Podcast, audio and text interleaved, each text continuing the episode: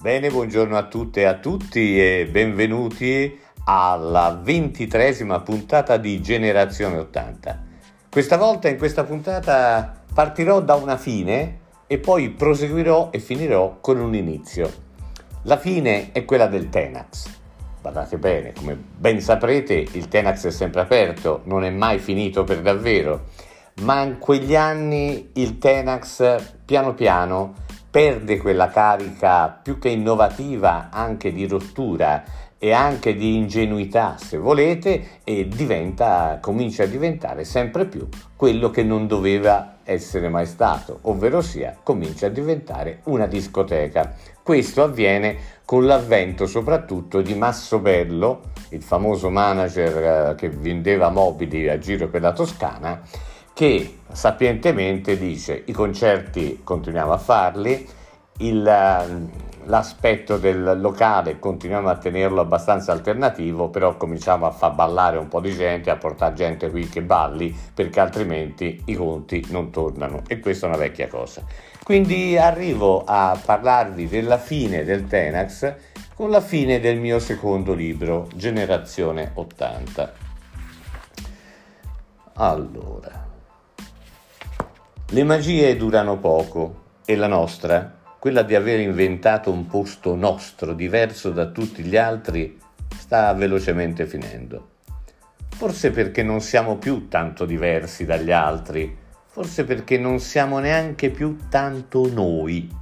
Io, ad esempio, sono sempre più io qui dentro. Dopo Carmine, anche Ricky e il Civetta si sono allontanati, non da me ma dal Tenax. Ricky non sopporta Massobello perché lo tratta male e forse anche perché non vede una lira. Il Civetta non sopporta più il Tenax perché puzza sempre meno di canne e sempre più di sigarette. Continuiamo a inventarci roba per i palati del rock e della new wave e abbiamo iniziato a fare da manager a gruppi emergenti come i Neon. Organizzo tournée italiane di gruppi inglesi e sto sempre meno dentro lo scatolone nero di Peretola. Del resto, piano piano anche il Tenax sta mutando pelle. Sotto quella sapiente regia di Massobello, ai concerti e alle serate New Wave si stanno affiancando e sovrapponendo, specie nel weekend, seratine più commerciali. Arrivano DJ da discoteca, i professionisti dal piedino in pista, quelli che hanno come riempipista Gloria Gaynor o Lit del momento. Ce n'è uno buffo, tutto tondo e sorridente, che fa la domenica pomeriggio e qualche serata del giovedì e del sabato. Si chiama Tagliaferri. Dicono che diventerà famoso. Un giorno l'ho incontrato davanti al bar del Tenax e gli ho chiesto che musica mettesse. E lui mi ha risposto: Suono a 360. Ecco, bisogna che ci faccia attenzione. Il mondo sta cambiando. Se adesso i DJ suonano e la musica si misura in gradi. Arrivederci Tenax, io vado un po' più in là.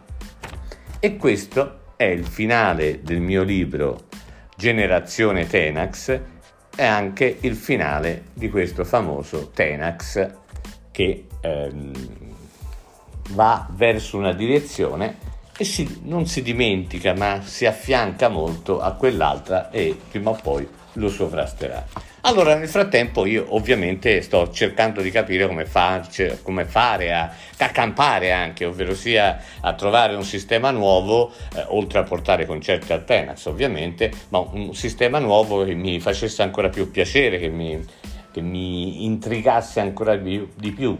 E allora, oltre a portare i gruppi inglesi, eh, come farò per quegli altri anni in Italia, eh, mi picco di fare il manager di un grande gruppo emergente al momento che si chiama Neon. Ecco, inizia la mia avventura come manager di Neon e la mia avventura inizia su un Ford Transit che in 14 ore ci porta da Firenze a Catania, dove abbiamo avuto la prima scrittura per fare un bel concerto in una discoteca catanese. Cioè, forse non ci siamo intesi. Noi si parte con un furgone di notte per poter arrivare alla mattina dopo a Catania per fare un'unica data e poi torneremo indietro.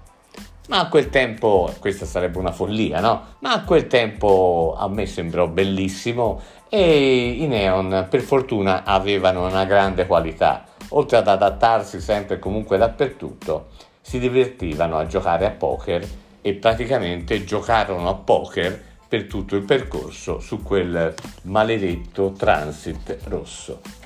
E ora vi leggo qualcosa, la cronaca di questo concerto, ve la leggo dal mio terzo libro, quello che si chiama Sold Out. L'avevo titolato così perché fosse bene augurante, ma di sold out ne ho visti veramente pochi. Comunque, via. Allora, noi arriviamo a Catania, è una mattina di sole meravigliosa, noi siamo tutti vestiti di nero come se fosse eh, l'inverno a Firenze, giubbotti, chiodi, eccetera, eccetera, si schianta di caldo, lascio i neon dove è possibile all'ombra questo furgone e cerco di trovare questo promoter che non riesco a trovare. Allora, eh, l'unico sistema per, far, per, trovare qualcuno, in questo caso, è telefonare, ma siamo nel 1982, no? Eh, non ci sono i telefonini, eh, ci sono solo dei numerini che noi ci appuntiamo volta per volta, eh, che sono i numeri di casa o se no dell'ufficio quando fosse una cosa professionale. Io ho solamente un numero di casa di questo famoso Antonio. Parto con la con la cronaca e la cronaca parte con una telefonata da un bar assolato, in un posto assolato, in una Catania assolata.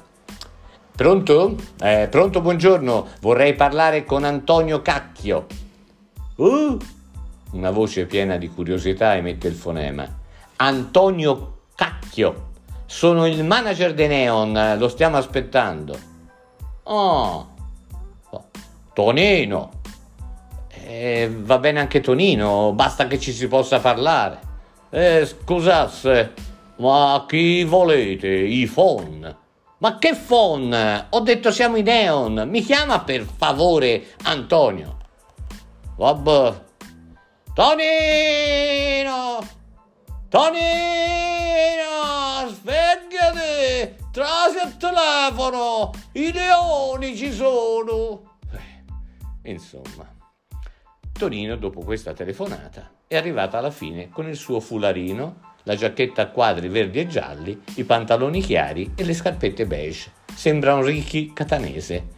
Gentile come il barista, ci ha portato una bellissima casa bianco latte dove ci, abbiamo, ci hanno ospitato. Ci hanno fatto fare le docce, rifocillato e ci hanno pure lasciato dormire un po' per tutto il pomeriggio. Poi arriviamo e arriviamo all'Empire, che era il nome di questa discoteca quando finalmente il sole ha smesso di abbrustolire l'asfalto. Scarichiamo tutto, eccetera, eccetera, il, belca- il backline e poi iniziamo a montare, ognuno smonta il suo strumento, il primo a finire il montaggio, grazie, è Marcello, l'ultimo grondante con una ciminiera sotto un temporale è Roberto.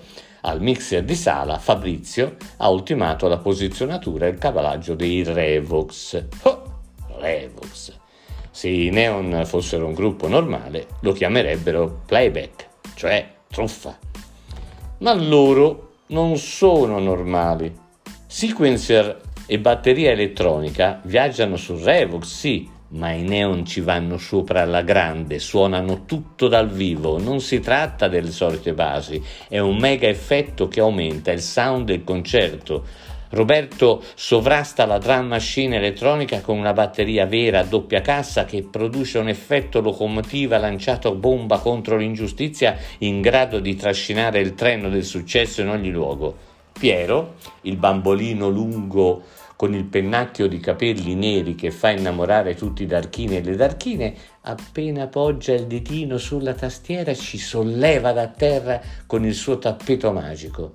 Ranieri, il bellone dell'arpeggio radente e dell'assolo strappabaci, prende la rincorsa e spicca il volo con la sua guitar, mandandoci fuori dal mondo per preparare l'ingresso del mitico, il Michelotti, l'alfiere nero della Dark Age, il granatiere della New Wave. Lui sale sul palco e tutti ballano, si muovono, annuiscono con le chiome a guglia, sbatacchiano gli anfibi sulle caviglie degli altri e ululano insieme a lui, ai neon, a noi. Vabbè, il concerto è andato bene, il cinema si è riempito, le casse hanno smesso di gracchiare, eh, Fabrizio ha fatto il consueto miracolo e il gruppo ha otturato come da prassi il bagno riservato alla band per la consueta gastroenteriti dal preconcerto, poi Piero e Ranieri si sono sbaciucchiati una dozzina di fan a fine spettacolo, Marcello ha firmato autografi appena uscito eh, uno addirittura perfino sul gesso di una sbatacchiata cocciuta appena uscita dal pronto soccorso. Roberto, dopo aver trascinato il pubblico al delirio, ha trascinato anche la sua batteria fino al transit, aiutato dagli estimatori dalle braccia granitiche e io sono riuscito a raggranellare i soldi necessari per tornare indietro e mangiare all'autogrill di Caianello. Per mettersi in tasca dei soldi c'è tempo, via. Per fortuna il backline ce l'ha prestato Massovello che vuole fare il manager anche a me, al manager dei Neon.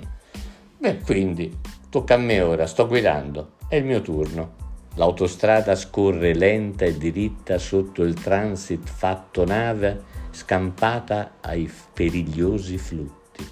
Scilla e Cariddi sono lontane. Circe è rimasta a ballare sulla spiaggia. I ciclopi qui dentro dormono tutti mi ronza in testa My Blues Is You. Itaca, stiamo tornando.